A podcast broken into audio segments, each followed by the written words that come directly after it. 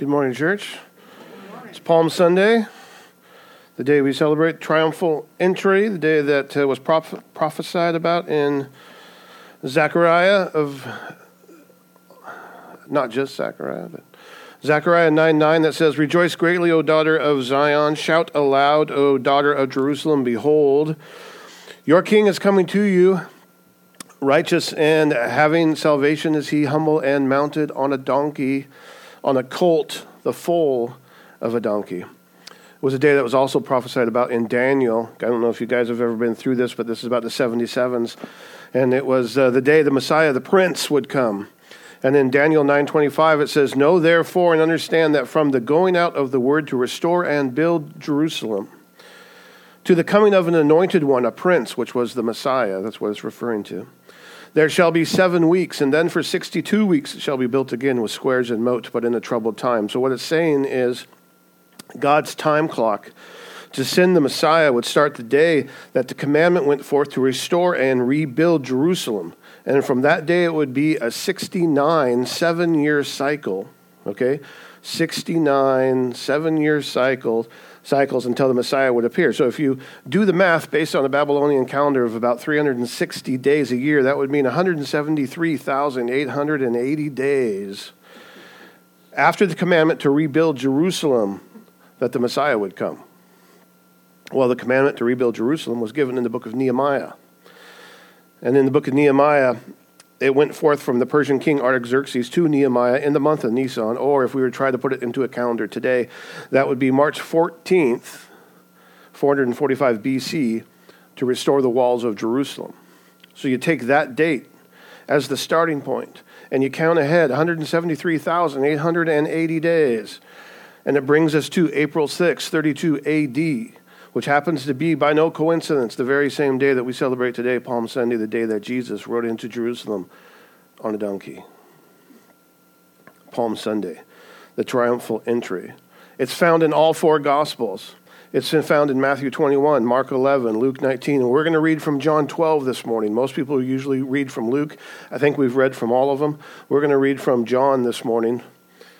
John chapter 12, verses 12 through 19. I have a very long message. I did my best to shorten it. I went through it many times trying to bring it down so that you would get home before lunch. I make no promises. Hopefully. anyway, starting in verse 12, John chapter 12 says, The next day, the large crowd that had come to the feast heard that Jesus was coming to Jerusalem. And so they took branches of palm trees and they went out to meet him, crying out, Hosanna, blessed is he who comes in the name of the Lord, even the King of Israel. And Jesus found a young donkey and sat on it, just as it was written Fear not, daughter of Zion, behold, your king is coming, sitting on the donkey's colt. Verse 16 says, His disciples did not understand these things at first, but when Jesus was glorified, then they remembered that these things had been written about him and had been done to him. and the crowd that had been with him when he raised Lazarus out of the tomb and raised him from the dead, continued to bear witness. The reason why the crowd went to meet him was that they heard he had done this sign. So the Pharisees said to one another, You see that you're gaining nothing. Look, the world has gone after him. Let's pray. Lord, I thank you for your word, and I thank you for this day, and I pray, Lord, that you just speak your words in our hearts this morning and draw us closer to you. And Lord, I pray you just continue to reveal yourself to us and help us come to the understanding of who Jesus is why Jesus came and the importance of what he did in our lives and how we can share that with others. We just thank you, Lord. We just give this to you. We put it in your hands. In Jesus' name, amen. So, what we're going to be looking at this morning is I borrowed a name from a movie. I don't know if you've seen it yet, the Jesus Revolution movie. It's a very good movie. If you haven't seen it, go see it. I've seen it a couple times, and we're thinking of possibly getting it and doing another movie here for the people who haven't seen it. If, for those who want to see it, I know there's some. Eddie and Jana haven't seen it; they want to see it, um, and some of the youth want to see it too. So, anyway, we're not talking about the movie. I just borrowed the title. I borrowed it for this message today because what we're looking at this morning is that we're looking at uh, Jesus. And Jesus came for a purpose, and he rode into Jerusalem purposely and his, I mean, his face, it tells us, was set towards the cross. Right? He knew his mission. He was obedient to the will of the Father. So he came to seek and save the lost. He came for the sick and needy. He came for those who were seeking him. He came for those who needed him. And within that, what he did is he started a revolution. Now, when we start using words like revolution and revolutionary and even insurrection and resurrection, people start getting nervous. Some people don't like those words. Insurrection and resurrection are related by a Latin term, insurge, or surge, I think is the actual term that they both share. Yeah, surgere. Right? And so you put in before it, that gives you the root for the word insurrection. You've put re before it, it gives you the root for the word resurrection. And they both come from that same word, surgere, which means to rise. Now we know that resurrection means to, to rise again. And we understand, obviously, you know, spoiler alert, come back next week. Resurrection, you know, what we'll be celebrating next week when we talk about Easter and how that plays into this. But you have to understand that Jesus came, he, he, he was revolutionary. There had been no one like Jesus that had come up, to, up, until this, up until this point. Now, he wasn't a political revolutionary, and that's what, where we tend to think. As soon as we say the word revolutionary, or even as soon as we say the word insurrection, we start thinking political. And even the disciples thought that because you have to remember the disciples asked Jesus, Hey, when are you going to overthrow Rome and kick out the Romans and restore Jerusalem to the way it was? When's that going to happen? This is what we're expecting. You're the Messiah, right? And Jesus said, It's not for you to know the time or the hour for these things. Notice he never said no. I'm not doing that. But that wasn't why he came then. That's why he'll come again. He's going to set up his kingdom. Jerusalem will be restored. It's the millennial reign. We're not there yet. But we tend to think of revolutions and revolutionary and insurrections and all these type of things as political. It wasn't political, but however, Jesus was a rebel. As soon as he came and as soon as he started doing miracles and as soon as started the word started getting out, about Jesus. People were threatened. People were threatened by his birth. Herod was threatened by the birth of Jesus. As soon as they said, well, possibly the king of the Jews is being born, Herod was like, kill all the children. He was threatened by Jesus at his birth. People are threatened by Jesus during his ministry. He threatened the status quo. And he came to start an insurrection. It's just not a political insurrection, it was an insurrection. It was rising up against sin and death. He came for what we truly needed, not what we were looking for. Right? The bondage of sin and the penalty of sin, which is death. And of course, we know he, he defeats that through his resurrection. So he came to take us out of our grave clothes. Right? He came to give us a new life through him. He came to redeem us and to reconcile us back to God the Father. And his whole ministry testifies to this, and it testifies to who he is. And this morning we're going to be looking at some of the revolutionary things that Jesus did, including today, Palm Sunday. We'll get there. Right? So I'm going to start with a simple thing. Right? Look at some of the revolutionary things that he did. We're going to start with a simple, if you want to call it simple, right? We're going to look at the fact that Jesus performed miracles. Now, miracles were not an everyday occurrence, right? They're not an everyday occurrence today. Miracles still happen. They have not gone away. God is still performing miracles. But they weren't an everyday occurrence. Now, at Jesus' time, there may have been a lot of magicians traveling around and putting on shows, and a lot of charlatans and con artists um, why did my, there we go, uh, selling miracle cures and, and stuff like that. But were there actual true miracle makers? No, not really. See, a miracle is from God and done by the power of God for the glory of God, not for the glory of man. And if you see miracles being done by a man just to make a name for the man, just to make a name for himself, like was coming next weekend here to Everett.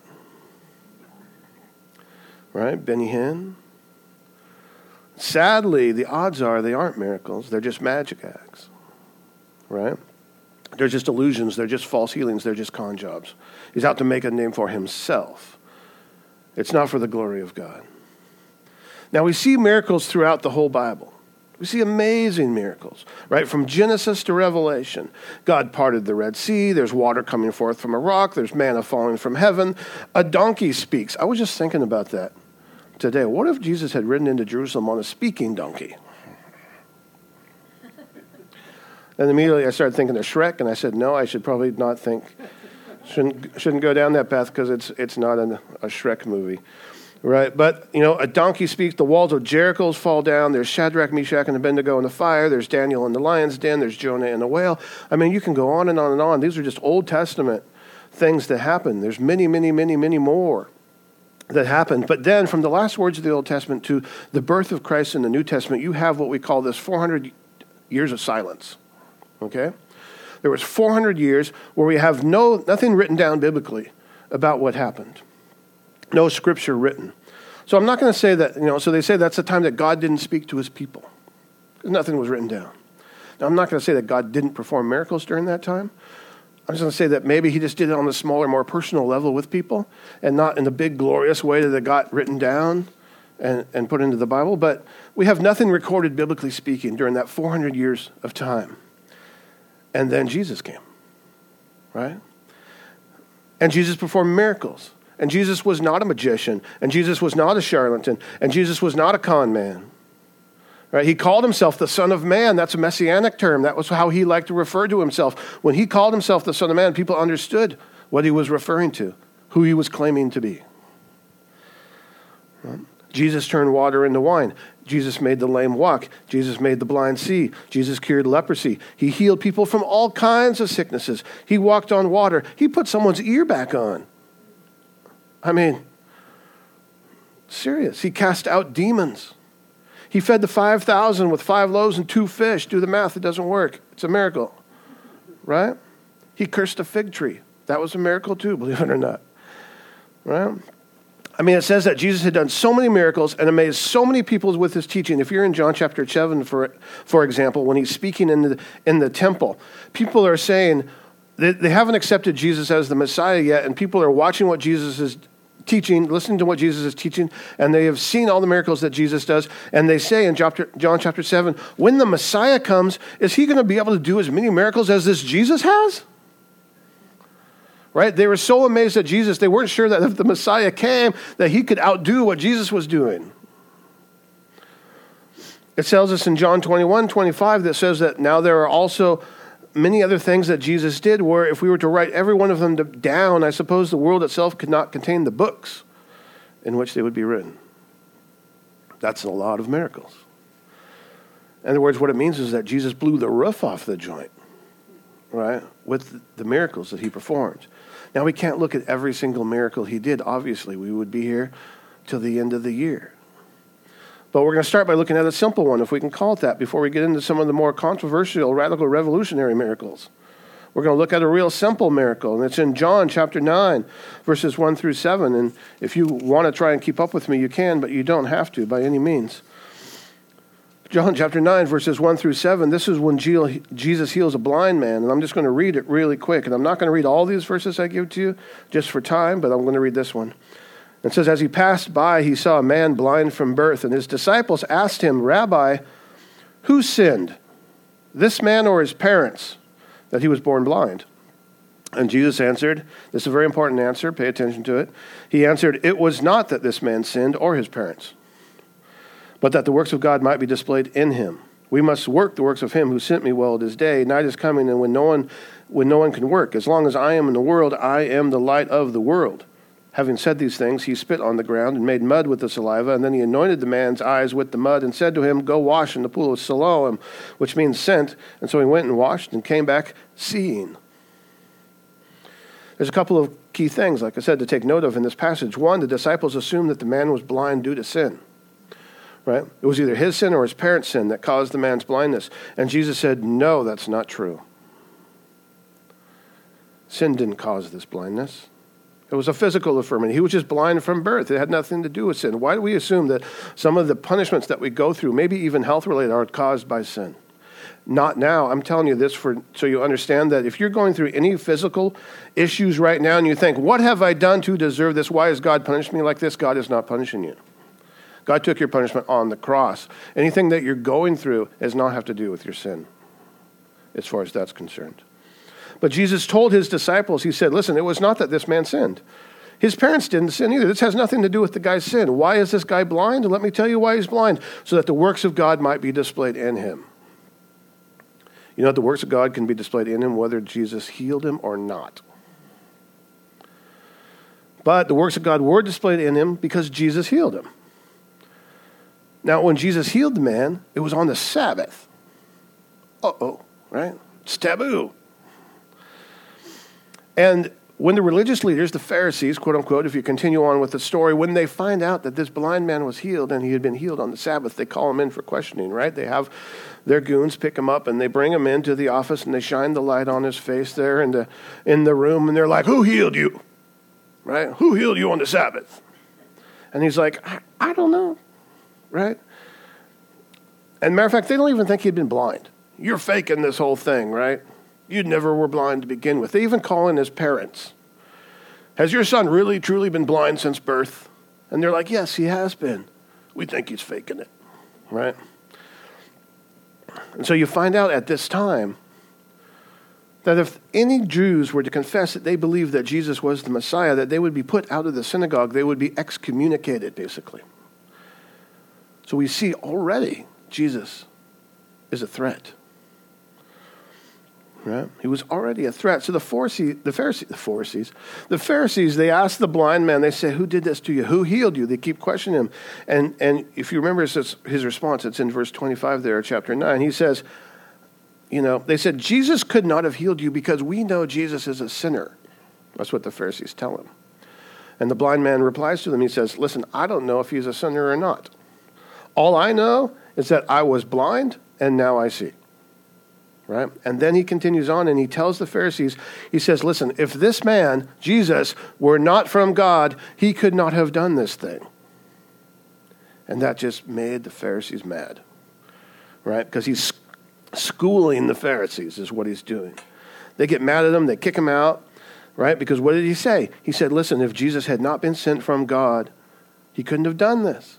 I know that Jesus was sent from God because if he hadn't been, I would still be blind, and I'm not, I see. So he must have been sent from God. And you'd think they'd be happy. You'd think they'd be happy. Someone's healing blind people. Obviously sent from God. But no, right? So, anyway, if healing a blind person wasn't bad enough, Jesus crossed the line when he did something even more amazing. What did he do? Well, in his miracles, the next thing that Jesus did that really upset the Pharisees is that he raised someone from the dead. Now, Jesus raised at least three people from the dead. Lazarus was not the first, right? But Lazarus gets the most press. So we are going to look at Lazarus in John chapter 11. Right, but before he had raised Lazarus from the dead, he raised the son of a widow from a town called Nain. You can find this in Luke chapter 7, I think. And he also raised, he also raised Jairus' daughter uh, in Luke chapter 8. But like I said, Lazarus gets all the press. So we're going to touch on Lazarus. Now you find it in, like I said, John chapter 11. And Jesus gets word that Lazarus is ill. But Jesus doesn't go right away, right? and Lazarus dies. And when Jesus finally arrives, Lazarus had been in the tomb four days, right? Much to the chagrin of Mary and Martha, who weren't so happy that Jesus took so long to get there. And Mary tells Jesus, If you'd been here, my brother would not have died, which is the truth. Had Jesus come earlier, the, he probably would have healed him before he died, right? And some other people were even saying, you can read this in John chapter 11, could not he who opened the eyes of the blind man also have kept this man from dying? And the answer again is yes, he could have. He could have done that. Absolutely. But Jesus told his disciples before he went there, in John chapter 11, verses 14 and 15, he told his disciples, he said, Listen, Lazarus has died. And for your sake, I am glad that I was not there so that you may believe. But let us go to him. And so they go. Well, what is Jesus telling his disciples? What does that mean? What do you mean? What do you mean that for our sake you're glad that you weren't there? so that we may believe, right? I mean, what Jesus is saying, listen, it's, it's one thing to heal a man from his sickness. I've done that many times. You've seen me, right? It's another thing entirely to raise them from the dead, especially four days later. Why four days? Because everyone knows Jesus, like I said, could have healed him before he died. Everyone knows that had Jesus shown up on the day that he died, he could have healed him right on the spot. Because the other two people that he had raised from the dead, he showed up pretty much right around the time that they died. Jairus' daughter, for example, had just passed away before Jesus walked in. Right. So they hadn't, I mean, there had been no decay or anything that had set in, but yet they tell Jesus when he arrives for Lazarus, they say, uh, man, be careful when you open the tomb there because he's been dead four days and he's going to stink. Right? So decay had set in, right? So to them, in their mindset, four days was too long. Had Jesus been there earlier, it would have been fine, but now that it had been four days, it's too long. There's nothing Jesus can do now. So that's what Jesus was telling his disciples. Listen, I want you to see that I have power over death and I have power over the grave. I want you to see this so that you will believe. Believe what? You will believe when I'm resurrected. But they didn't understand it at the time. Right? He tells them so that they would believe, as he would tell them also in John 11, that I am the resurrection and the life. Right? Whoever believes in me, those he die, though he dies, he, yet sh- he shall live. He wants them to believe this and understand it. So Jesus, in tears, remember, Jesus wept. He walks up to the grave. They roll away the stone. Jesus gives thanks to God to the Father because remember, everything Jesus did, he, it was for the glory of God. And it says that in verse 43, when Jesus had done these things, he cried out with a loud voice. He says, Lazarus, come out! And Lazarus came out. Just walks or hops or however he came out of the grave. Remember, he was bound in his grave clothes. I don't know how you come out of the grave bound in your grave clothes. I'm not sure what that looks like. But he came out and they unbound him and they let him go. All right, go get a shower, Lazarus. Now, this miracle caused major problems for Jesus. It caused major problems for Lazarus as well, because it tells us that the chief priests wanted to kill Lazarus again because of his resurrection. Why? Because due to this resurrection, many of the Jews were leaving Judaism basically and now following Jesus. Because only God can raise people from the dead. And we're told, just even in what we read here to start in John chapter 12 about the triumphal entry, that many of those who worshiped Jesus as he entered Jerusalem on the donkey were those who had heard that he raised Lazarus from the dead. Right? His reputation had gone on ahead of him. And they were all there to meet him as he entered Jerusalem. But we're also told in verse 33, 53, excuse me, of John chapter 11, that at that point, from that day on, the high priests, the religious leaders, right, they all made plans to put Jesus to death. Basically, what they did was they cemented the plans that they already had because they've been trying to figure out how to kill him for a long time. Right? We already knew that the religious leaders and the high priests and the Pharisees and basically those in authority over the Jews thought Jesus was a sinner. We already knew that they thought he was blasphemous, right? We already knew that they wanted him killed, but now it's just like set in stone. We're going to kill him. We are going to kill him. So when you look at these miracles that Jesus performed, from healing people to raising people from the dead, you have to start thinking, well, what was it that made real, Jesus a real threat? I mean, again, wouldn't people be excited about this? Seeing the power that Jesus had, knowing that that type of power only comes from God? Wouldn't people be excited about this? What was it that made him such a threat? I'm here to tell you. It was the fact that Jesus claimed to be God. People say Jesus never said that, right? People will tell you Jesus never said, I am God. And, you, and you're right in a certain sense. You, you go through the Bible, you're not going to find a line where he says, I am God in that way. I mean, he truly let his actions speak for himself. However, Jesus did tell this. This was the litmus test that Jesus told the Pharisees the religious leaders, his enemies, because they were his enemies. He told them this listen, don't believe me unless I do the works of my Father.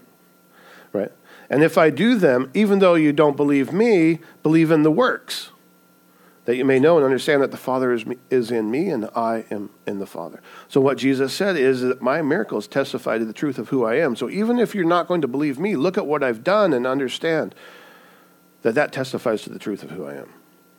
And you should believe me through what you're seeing done. Right? And so, what was he doing that claimed, that laid this claim, right? that spoke to this claim about him being God? Well, one thing he did was Jesus forgave sins. Right? You find this in John chapter 5. And it said, you know, the paralytic man who they let down through the ceiling. Right? And so in John chapter 5, it says that, you know, they, they brought him on a bed and they, and they couldn't get him in. There was too much of a crowd. So they went up on the ceiling and they, they they you know, moved aside the tiles of the roof or whatever it is that they did, and they lowered the man down in the midst of Jesus. And when he saw their faith and, and he saw the man, what did Jesus say? What did he tell him? He said, Man, your sins are forgiven. He didn't say, he didn't, the first thing he said was not like, You're healed or get up and walk or anything like that. He looked at him and he said, Man, your sins are forgiven. And of course, right away you hear the complaints of the religious because the Pharisees were there and they were watching what was going on. And the scribes and the Pharisees, it tells us in verse 21 of, of Luke chapter 5, it says that they begin to question Who is this man who speaks such blasphemy? Who can forgive sins but God alone? Right? Only God can forgive sins. They said, Who's this man? Jesus. How dare he do such a thing? But it says that Jesus perceived their thoughts, right? He kind of he knew what they were thinking. And so he answers them. He says, "Why do you question in your hearts? Why do you question this in your hearts?" He goes, "Which is easier to say, your sins are forgiven, or rise up and walk?" Right? He says, "But so that you'll know that the Son of Man, remember messianic term, has authority on earth to forgive sins." He tells the paralyzed man, "Rise, pick up your bed and go home." And immediately the guy stood up, picked up his bed, right, and went home, glorifying God. Jesus told them, You want to see the authority I have? You, th- you want to, you know, only God can forgive sins? You want to see the authority that I have, the Son of Man? What's it easier for me to say, right? Yes, I've already told him to forgive, but you want to, I have the authority to tell that to him. How do you know that? Well, let me tell him this rise up and walk. Boom, the guy gets up and walk. Okay, there you go. Right? What more do you need? But let's give you another example John chapter 5. In John chapter 5, Jesus, Jesus heals the man at the pool of Bethsaida. Right? And when Jesus heals him, he tells him to take up his bed and walk, and the man does. Yet again, it's the Sabbath. Jesus loved doing these things on the Sabbath. I'm telling you, he did it purposely. Right? Why? Because he's the Lord of the Sabbath. He, under, he understood the true meaning of the Sabbath. It wasn't what the, the law said, nor what the Jews were putting on, the, the priests were putting on people. So, but yet it's on the Sabbath. So the guy's then walking later. He's carrying his bed. It's the Sabbath day, and they stop him. They said, "Hey, whoa, whoa, whoa, whoa! You can't carry your bed on the Sabbath. What are you doing?" And he says, "Well, the man who healed me told me to pick up my bed and walk, and so I am." Right? And we know already, for this reason, Jesus healing people on the Sabbath. You know that they wanted to kill Jesus and everything like that. But also, in response to this later, Jesus answers them about this, and he says, Listen, my Father is working until now, and I am working. That's in John chapter 5. And what did Jesus mean when he responded to the Pharisees in this way? Well, the answer was in the next verse in John 5:18.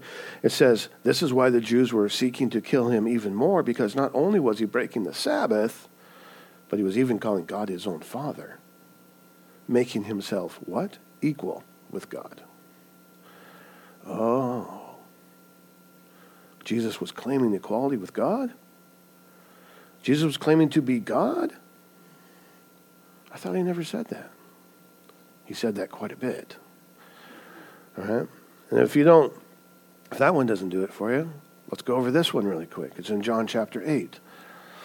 Right? Starting in, you can, when you go through John chapter 8, you can start in verse 39, but, or you can just read the whole chapter. I don't care it's really interesting because you need to go back to understand where Jesus is teaching in John chapter 8 when he's going through the teaching.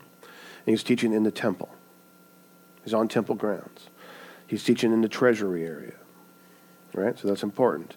And he's answering questions from the scribes and the Pharisees. And I really wish I could have been there to hear these conversations because this is a back and forth conversation between him and the Pharisees, and it's probably a little hectic and it's probably even heated. Right? because they're throwing things at him and he's throwing answers back at them and they're not agreeing with him and he's just rebuking them and it's just it would have been a fantastic conversation right to be a fly on the wall to watch this conversation between jesus and the pharisees and jesus and the, they're having this conversation and it gets to abraham and Jesus knows that they say Abraham is their father. So, so Jesus says, Listen, if Abraham was your father, you'd be doing the works of Abraham right? I mean, you tell me he's your father, and if he truly was your father, you would be doing the works of Abraham. But instead, what is it that you're doing? You're trying to kill me. He says, if, if, if God was your father, you would love me because I came from God. And then Jesus tells him this He says, Listen, your father is the devil. Right? Your father is the devil. And your will is to do your father's desires. He was a murderer from the beginning and does not stand in truth because there is no truth in him. When he lies, he speaks out of his own character, for he is a liar and the father of lies, right? Nice words Jesus is telling him, right? And and he's just telling him flat out, listen, Abraham's not your father. God's not your father. Satan is your father. You're trying to kill me. You're not doing the works of Abraham. You're not doing the works of God. Satan is your father. And so they respond back to Jesus in verse 48, and they say, Aren't you a Samaritan and have a demon? Right? That they're trying to insult him. Aren't you a demon possessed Samaritan? And of course, Jesus tells them, No, I'm not. Right? I honor my Father, he says. I don't seek my own glory. Just so you know, right? demon possessed Samaritans will seek their own glory. That's what Jesus is telling them. No, listen, I'm not seeking my own glory. I'm doing the will of my Father. I'm not demon possessed. Right?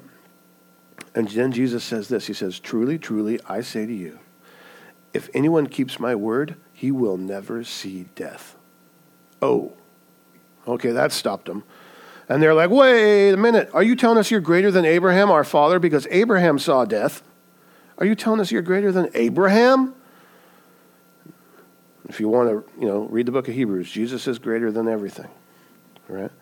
He says, Who do you make yourself out to be? They ask him. And he answered, If I glorify myself, my glory is nothing. Nothing.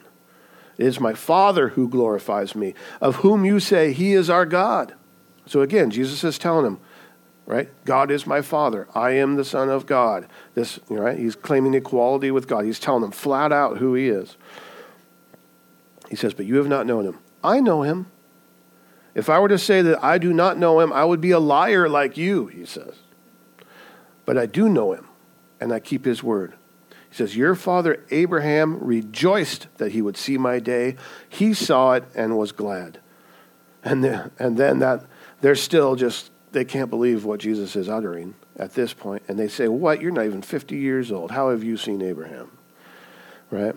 And he tells them, He says, Truly, truly, I say to you, before Abraham was, I am. And what does it say that they did next? They picked up stones to throw at him because he himself, but Jesus had gone. He left the temple. He just disappeared. What did Jesus say? That immediately wanted, that made them want to kill him on the spot. Right? Well, he claimed to be the great I am. That's exactly what he said. He claimed to be God, right? Exodus 3, Moses, the burning bush. And then Moses said to God, if, if I come to the people of Israel and they say to me, right, and I tell them, the God of your father has sent me to you, and they ask, what is your name? What am I to say to them? And God said to Moses, I am who I am. And he said, Say this to the people of Israel I am has sent me to you. They knew that scripture. They knew the scripture. So when Jesus said, Before Abraham was, I am, understand that Jesus was claiming to be God incarnate.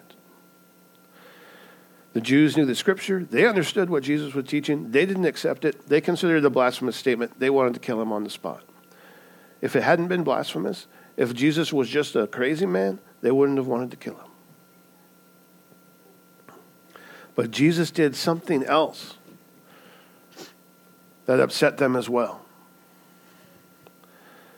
And that's what we celebrate today. It's Palm Sunday. The triumphal entry, right? When Jesus was publicly worshiped as the Messiah as he entered Jerusalem. Remember when Jesus started his ministry, you know, he would tell people, don't say anything. Right? Don't tell anybody. It's not my time yet. Don't tell anybody. Even told his mom that. right? Right? You need to turn you need to help us out here with the wine. That's not really my time yet, Mom. But he did it. His first miracle that's recorded. But now it was. Obviously. So when he came riding into town on a donkey, as prophesied in Zechariah 9, this large, enthusiastic crowd that was waiting for him started singing Psalm 118, which is a messianic psalm. Right? Psalm 118. This is the day that the Lord has made. Let us rejoice and be glad in it. You know that song? It says, Save us. That's what Hosanna means. Save us. O Lord. We pray, give us success. Blessed is he who comes in the name of the Lord. We bless you from the house of the Lord. That's what they were singing, Psalm 118, a messianic psalm. They were openly worshiping Jesus as the coming Messiah in front of all of Jerusalem. Right? They openly received Jesus as the Messiah. Now, yes, they were thinking in political terms, and Jesus was not coming to save them from Rome in that way. But regardless, they weren't wrong in declaring Jesus as the Messiah, right? They called him king. He is king. They worshiped him as such, and he accepted it. The Pharisees, listen, the Pharisees, they saw this, they heard this, they tell Jesus, Tell your disciples to shut up. That's not because they were just noisy. Okay? The Pharisees are not telling the disciples and all the people on this the street, the street who are singing, right, Psalm 118, they're not telling them to shut up because they're just a loud, obnoxious crowd that gotten out of hand. They're telling them to shut up because they consider it heretical and blasphemous that this crowd is declaring Jesus to be the Messiah. They're like, Jesus, silence your followers now right? They're bordering on heretical here. this is a problem. And Jesus rebukes them. And he says, Listen, if I command them to be silent, the stones are going to cry out. In other words, you can't stop this. I am who they say. I am the Messiah. And they're worshiping me in truth. They might not have a complete understanding of why I came, they're going to find out. But they're not wrong in what they sing. And it's so true that if I were to tell them to shut up, then the rocks on this street would start singing themselves. It was a remarkable moment. Right? This day, Palm Sunday, the day that we celebrate the King of Peace riding into the city of peace on a donkey. Listen, a donkey is not a royal war horse. See, one of the things that they expected of the Messiah is, you know, of the coming king is that he was going to come in, as you would expect a king to come in to town. He wasn't going to be lowly and humble on a donkey. He was going to come in on the royal war horse, right? I mean, donkeys were not royal pedigree, usually. But what does that show us? It shows us a demonstration of the character of Jesus, right? He came to serve and not to be served, right? And with that picture, we also see the character of his kingdom, which is a humble, hardworking servants of God. See, who Jesus was went beyond the popular understanding of who they thought he was. Yes, they thought he was the Messiah, but they were thinking politically. They're like, someone is going to save us from the Romans. Hallelujah, right? When they're singing Hosanna, it means save us. So they're telling Jesus, save us from the Romans. Save us. Blessed be the name of the Lord. Save us. They're declaring Jesus to me. Well, guess what? Jesus did come to save them. Absolutely. And he's going to do that through the cross. Who Jesus is goes beyond the popular understanding of what people of who what people think about Jesus today as well. It hasn't really changed at all. We still have these weird ideas about who Jesus is or why Jesus is coming or or what Jesus' purpose is. I got into a huge long discussion this week with someone from the Hebrew Roots movement online, telling me that, you know, he kept referring to me as Christian, and then sometimes he would call me pagan Christian. But, you know, the Hebrew Roots movement doesn't believe really the New Testament. They think that we've basically taken the Pentateuch and distorted it with New Testament teaching, and we don't understand the purpose of anything that really in the Bible, and they really don't understand why Jesus or Jesus. They don't even really want to admit to Jesus in the first place, but they will admit that Jesus existed, but they don't believe Jesus is the Messiah, obviously. And Jesus had one purpose, which was to save Israel from the Romans. Jesus never came for anybody else. He wasn't here for the Gentiles. He wasn't here to save the world. You know, so all New Testament scripture they throw out the window. I don't need to go into the conversation, but who Jesus is goes beyond the popular understanding of Jesus today. We we have these ideas about Jesus. The world has these ideas about Jesus. He's a great moral teacher. He's whatever, right? Well, no, Jesus is who he said he was. Jesus is God. Right? Jesus is the Son of God. Jesus is God the Son. And Jesus came with a purpose. And when Jesus, during his ministry, what did he do? He, he corrected religious leaders. He corrected false teachers. He corrected anybody who was self righteous, quite frankly, even if it was one of his own disciples, right? He despised hypocrisy. He, he, he always spoke the truth. He never watered it down for anybody. He never modified the truth to make it more culturally acceptable or palatable. Oh, that offends you? Oh, let me let me go and tuck that part out. All right? No, he never did anything like that. He wasn't worried if they were offended. It didn't bother him because it's the truth. And so, because of that, Jesus was what? He was rejected. He was condemned. He was a wanted man. He was a revolutionary. He was an outlaw, right? Your association with Jesus back then could get you rejected and condemned as well. It did. It got people killed, as a matter of fact right? And not much has changed over 2,000 years. His popularity back then was offensive to his enemies. And guess what? His popularity today is still offensive to his enemies. Right?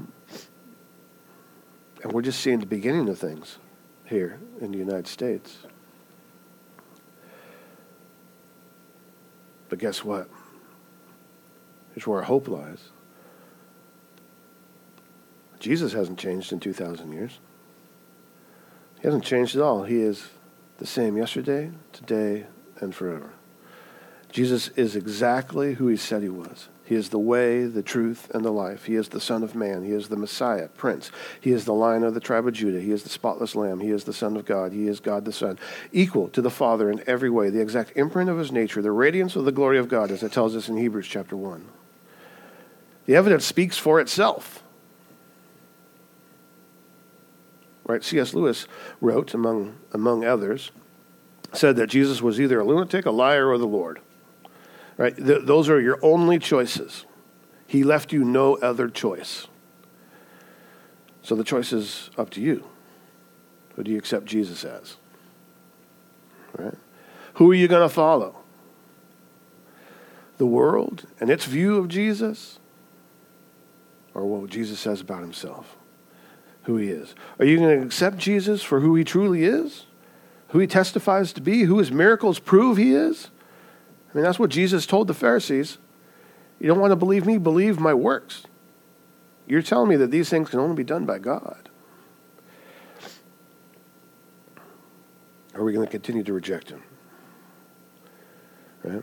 Those who continue to reject Jesus are, going to, are continuing to ignore the truth. They're continuing to let their arrogance and their ignorance blind them to the truth of God's word.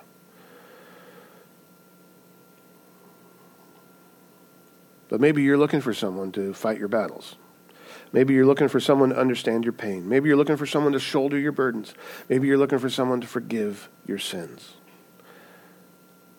Maybe you're looking for someone to save you from death.